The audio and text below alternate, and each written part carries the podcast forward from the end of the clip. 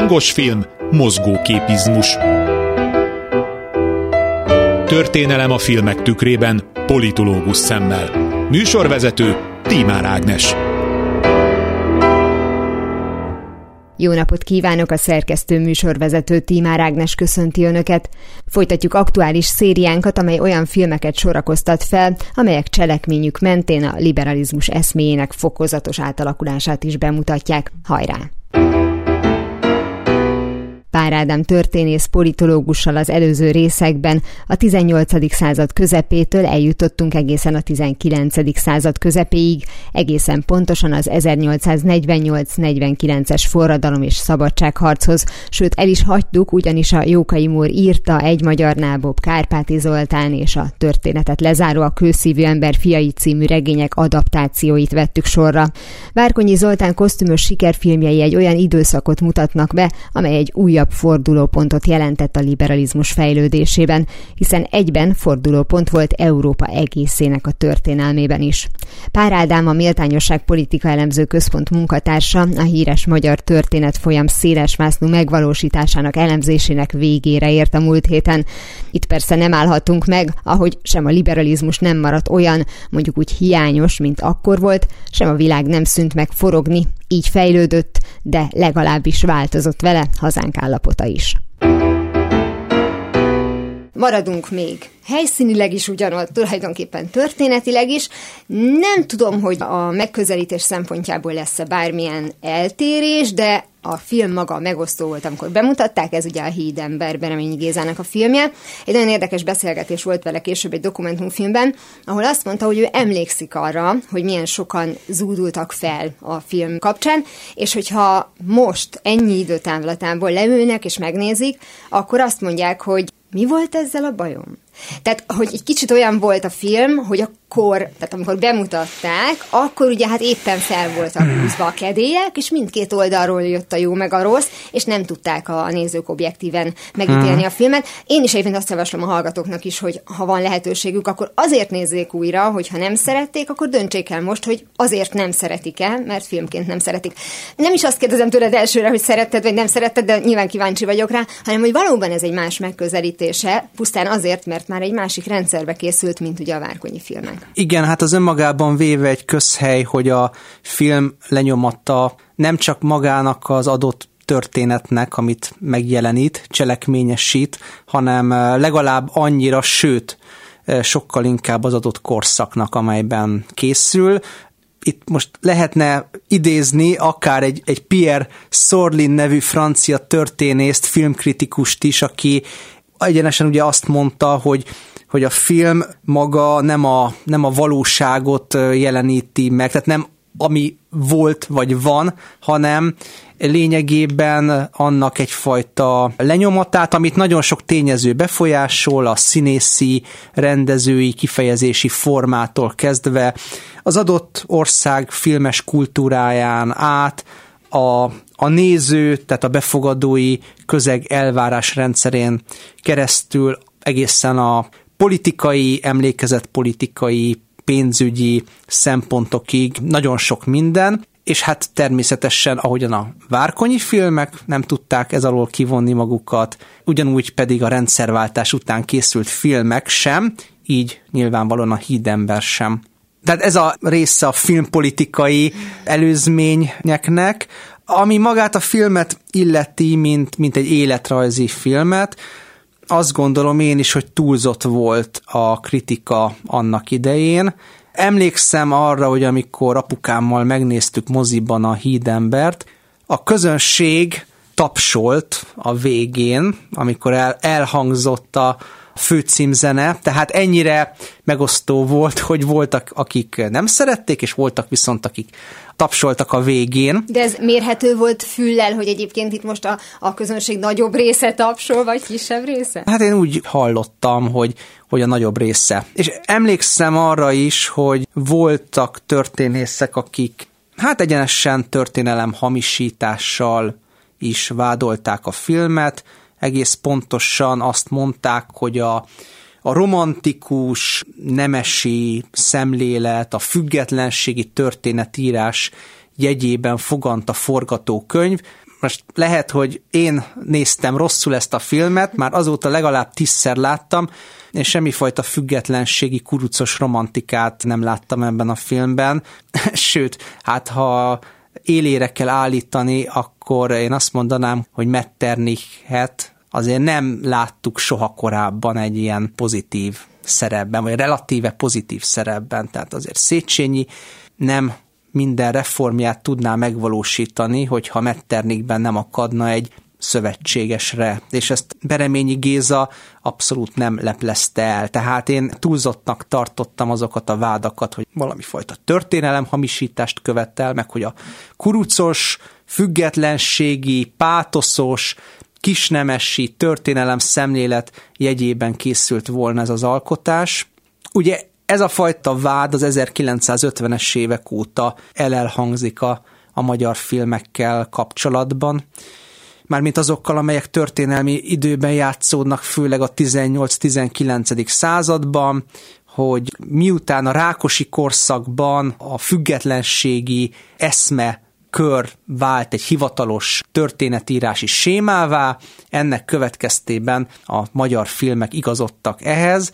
Egyébként még abból a korszakból is tudunk mondani filmet, ahol ez nem, nem annyira érzékelhető, tehát most kövezzen meg mindenki, de a sokak által útsárolt Rákóczi hadnagyát, ban is minimálisan látom ezt, csak sajnos van egy ilyen kritika, ami végig kíséri a Kádár rendszeren keresztül, rendszerváltáson keresztül a kosztümös filmek egy részét. A Széchenyi filmmel nekem inkább más problémám volt, hát hogyha egyáltalán problémát kell keresni, talán kicsit ütősebb lett volna ez az egész történet, hogyha nem mozi játékfilm, hanem tévére. Nem széles adat. vászton, hanem Így van, is. így van, így van, tévére alkalmazott játékfilm, és ez mondjuk nem egy megbeszegetett gondolat, hiszen ugye Tordi Gézával a főszerepben Széchenyi napjai címmel készült egy életrajzi filmsorozat, tehát lehet, hogy egyébként az is befolyásolta ennek a filmnek az elkészítését, hogy nem akartak még egy sorozatot csinálni, meg hát ugye eleve a 90-es években azért Közép- és Kelet-Európában volt egy ilyen felfutása történelmi tablóknak ismételten. Tehát, hogy nyilván a, a magyar kultúrpolitika erre a közép- és kelet-európai hullámra igyekezett ráülni, és ugye hát felvetődik, hogy kiről lehet egy ilyen nagyszabású filmet készíteni, hogyha az elmúlt 200 évre gondolunk, akkor Széchenyi adja magát. Egyébként Széchenyiről talán sokkal könnyebb filmet készíteni, mint mondjuk egy Kossuth Lajosról, mert Széchenyi egy, egy sziporkázó lángész volt, gondolkodó, politikus, naplóíró, egy szerelmi drámának a hőse, hiszen lényegében a sógornője Caroline Mead nevű egyébként ír arisztokrata családból érkező nő iránti beteljesületlen szerelme és a Caroline-nak az öngyilkossága az, ami őt arra készteti, hogy tegyen a haza ügyéért. Tehát egy ilyen nagyon, nagyon drámai szereplő.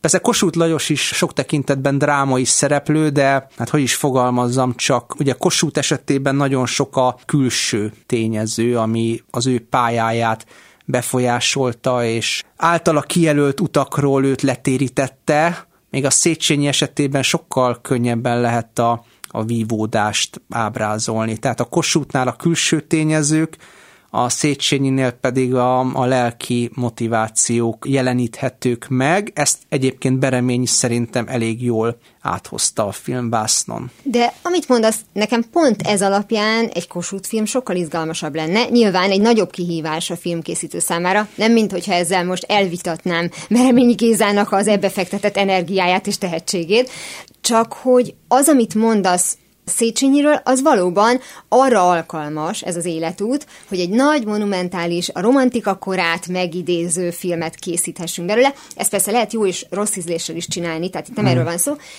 de hogyha Kossuthról ezekkel az apró árnyaltságokkal, és valóban azzal, hogy van-e nekünk sorsunk, mennyire tudjuk irányítani az életünket, hol lép be az emberi gyarlóság, ugye erről is beszéltünk, uh-huh. hogy vajon menekülni vagy nem menekülni, uh-huh. azért ha ez elég objektíven van ugye megfogva, akkor azért ez egy iszonyat izgalmas történet lehet szerintem, tehát hogy adunk itt ötleteket. Hogyha én filmrendező lennék, ahogyan nem vagyok az, és egy történelmi filmet szeretnék Kossuth Lajosról forgatni, akkor lehet, hogy én nem az egész életpályáról forgatnék, Igen. hanem inkább vagy a fiatal Kossuth Lajosról, tehát mondjuk 1831-ig, tehát a kolera lázadás idején, mikor kolera biztos volt sátoralja új helyen, és ugye szembesült a vulkánként kitörő elégedetlenséggel és keserűséggel is rádöbben a nép nyomorára, vagy a másik verzió, hogy az idős kosút, aki már Turinban él, tehát mind a kettő nagyon izgalmas lenne.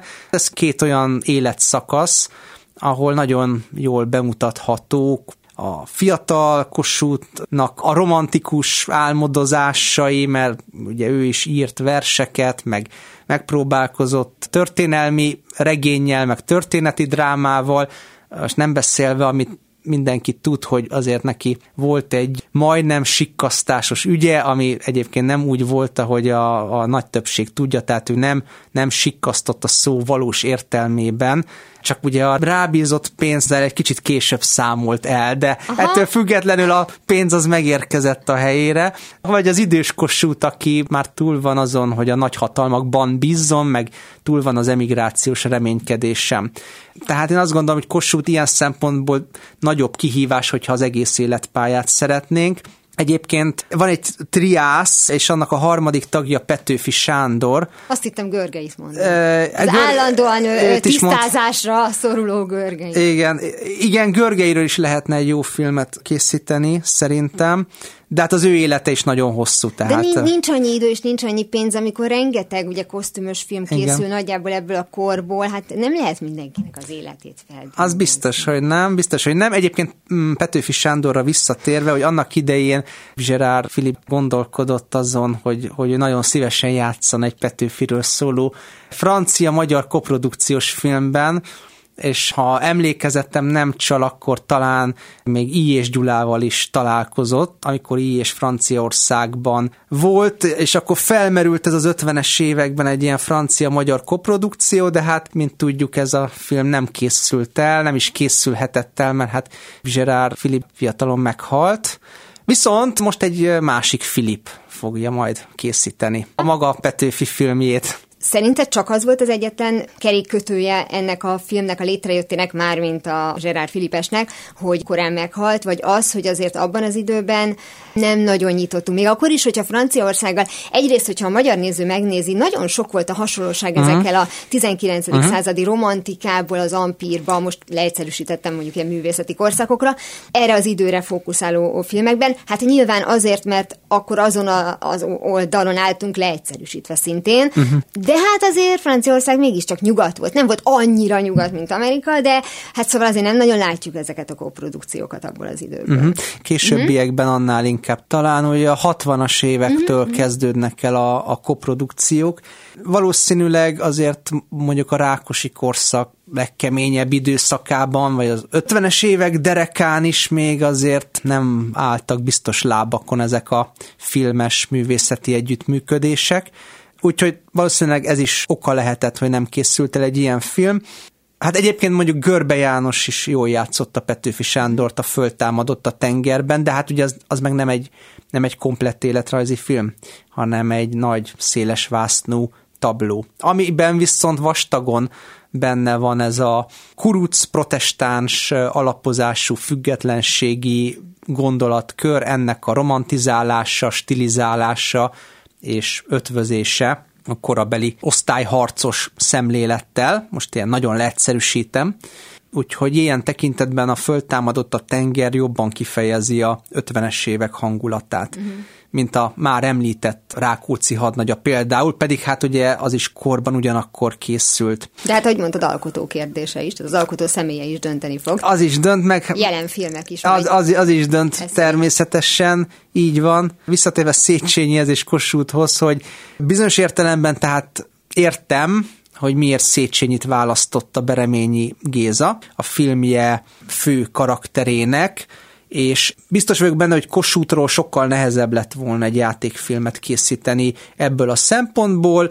Egyébként Bereményi utalt rá egy-két interjúban, hogy azért a Széchenyi életéből is kivágni azokat a jeleneteket, motivumokat, amelyek filmre kívánkoznak, azért nagyon nehéz munka volt, hiszen ő a Széchenyi naplóját, egy primer forrást vett alapul, Na most hát abban is válogatni lehet az érdekesebbnél érdekesebb életrajzi adatok között, tehát a Széchenyi sem volt ebben az értelemben egy könnyű pálya. Visszatérve ugye a felvetésedre, hogy, hogy készítenél ugye filmet Kossuthról, és hogyha majd elkészül, akkor én egyrészt nagyon szívesen meg Ha filmrendező nézni. lennék.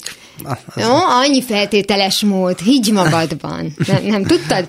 És tedd, vagy ne tedd, ne próbáld. Szóval, szóval hogy ha elkészülne, akkor én nézőként a fiatal útra szavaznék, mert szerintem tök izgis az, amikor azt mutatja be az alkotó, hogy hogyan formálódott valakinek a, a fiatal korában a személyisége, uh-huh. és mondjuk úgy, hogy szinte nem kell bemutatni azt a korszakot, amit a néző mondjuk ugye a könyvekből ismer, mert jobban fogja érteni, hogy, uh-huh. hogy mit miért tett, vagy, vagy nagyobb eséllyel. Az időskorinál viszont mindig ott van az a veszély, hogy majd a producer azt fogja neked mondani, hogy legyen ez visszaemlékezés, jó? Uh-huh. És akkor az idős kosult így üldögél egy karosszékben, kockás pokróccal a térdén, és akkor elkezd visszaemlékezni, amire néző megint azt mondja, hogy jó, jó, hát na egyrészt már lehet, hogy nem is emlékszik az egészre, annyiszor kellett elmesélnie, hogy mindig színezte egy, szóval, hogy annak mindig van egy ilyen, egy kicsit személyesebb hangulata, és ezáltal mondjuk a, a színezési lehetőség, de mondjuk lehet, hogy ezzel ki tudja védeni az alkotó, hogy hát így belefért akkor a költői szabadság.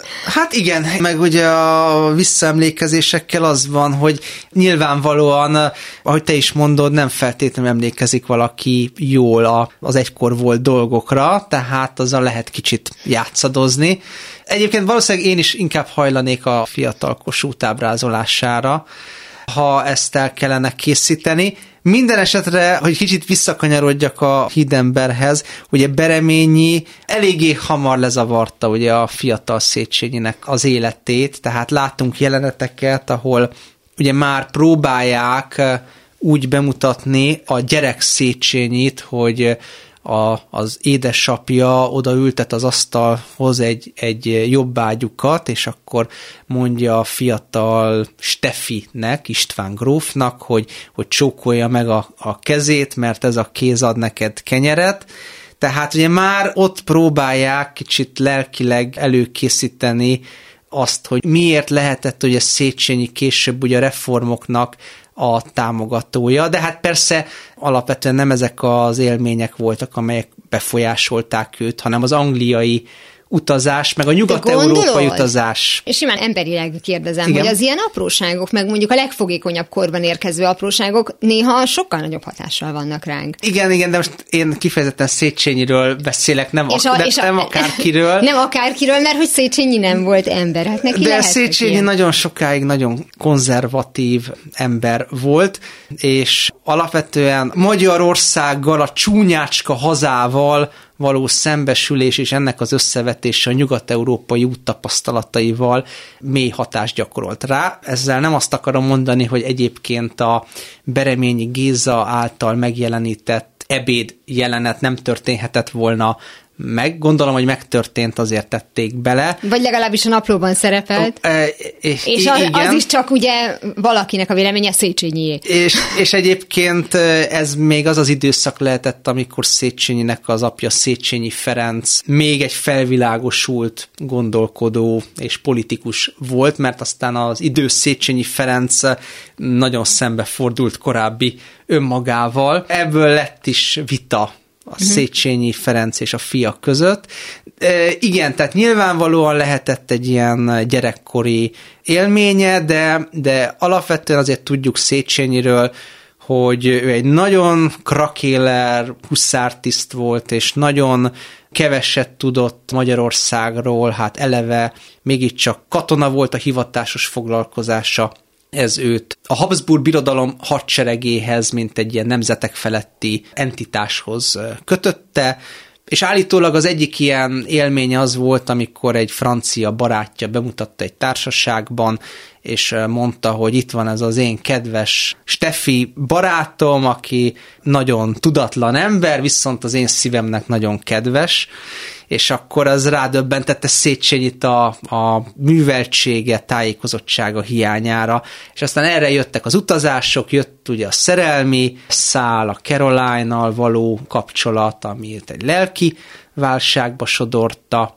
meg aztán jött a Bereményi Géza által is megénekelt Crescence iránti szerelme.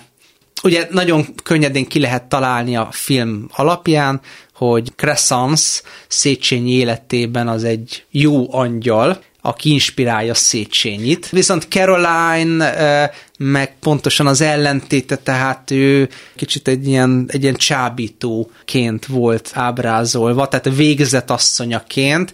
Erre még rájátszottak a színösszállításban is, mert Crescence általában mindig világos színű mm. ruhát viselt, egy, egy világos hajú, világos bőrű, világos ruhájú hölgyként volt ábrázolva, Caroline pedig feketében jelenik meg a, a filmen, egy fekete hajú, mm-hmm fekete ruhás szépségként. Ahogy így elkezdted mondani, én arra gondoltam, hogy ide inkább az illene, hogy őrült tarka nem a szabadosságot képviselendő, hanem a figyelemfelkeltést. Uh-huh. A feketének ugyanúgy megvan a maga, az eleganciáján túl a, a szigorúsága, vagy meg lehet, uh-huh. és itt most ugye pont nem azt akarta. Képviselni. Igen, igen, de hogy van egy ilyen a fehér jó tündér, és ugye a fekete hát kicsit sötétebb. Mondd, hogy sötétebb. ördög, mondd, hogy boszorkány, nem, már bármit nem. elvisel a női, nem. Nem, nem, nem, nem, nem, egy, egy ilyen fekete vagy sötét tündér mondhatni. Szép, és akkor, szép mentés, ahogy szokták mondani. Igen, igen, igen, és hát azért nem nevezném Caroline-t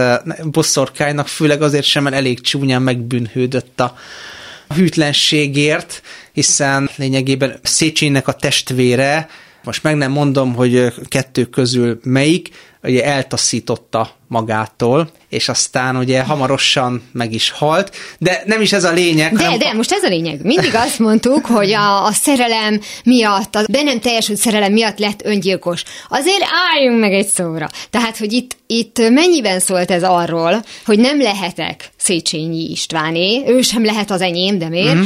És ezért ő véget vett életének, vagy egyszer csak elfogyott az apanás, ki lett ő tiltva minden jobb körből, és mm-hmm. tudta nagyon jól, hogy ő koldusbotra jut egy ilyen múltal. Nyilvánvalóan ez is, ez is szerepet játszott ebben a történetben, tehát természetesen ugye ebben az időszakban a házasságtörő nőkkel szemben azért jóval szigorúbb volt a, az elvárásrendszer, mint a házasságot törő férfiakkal szemben. Bár egyébként a arisztokrácia körében egy bizonyos élethelyzet után azért már kicsit ezt elnézően kezelték, amikor már ugye a feleség megtette a kötelességét a férje iránt. És, és ez nem a húsleves és, volt vasárnap.